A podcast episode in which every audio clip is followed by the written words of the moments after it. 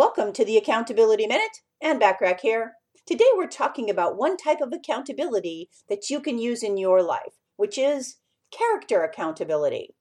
Our character, reputation, and our word are the foundation that everything about us is built on.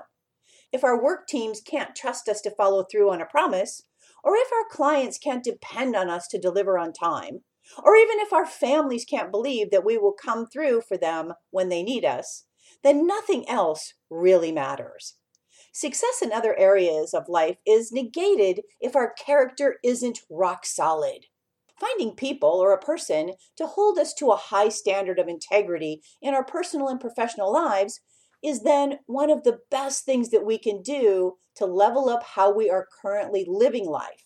We all have room for improvement, and it takes others to shine a light on areas we don't maybe want to see or deal with because we know deep down that it takes maybe a lot of work and even some discipline to change deeply ingrained character habits.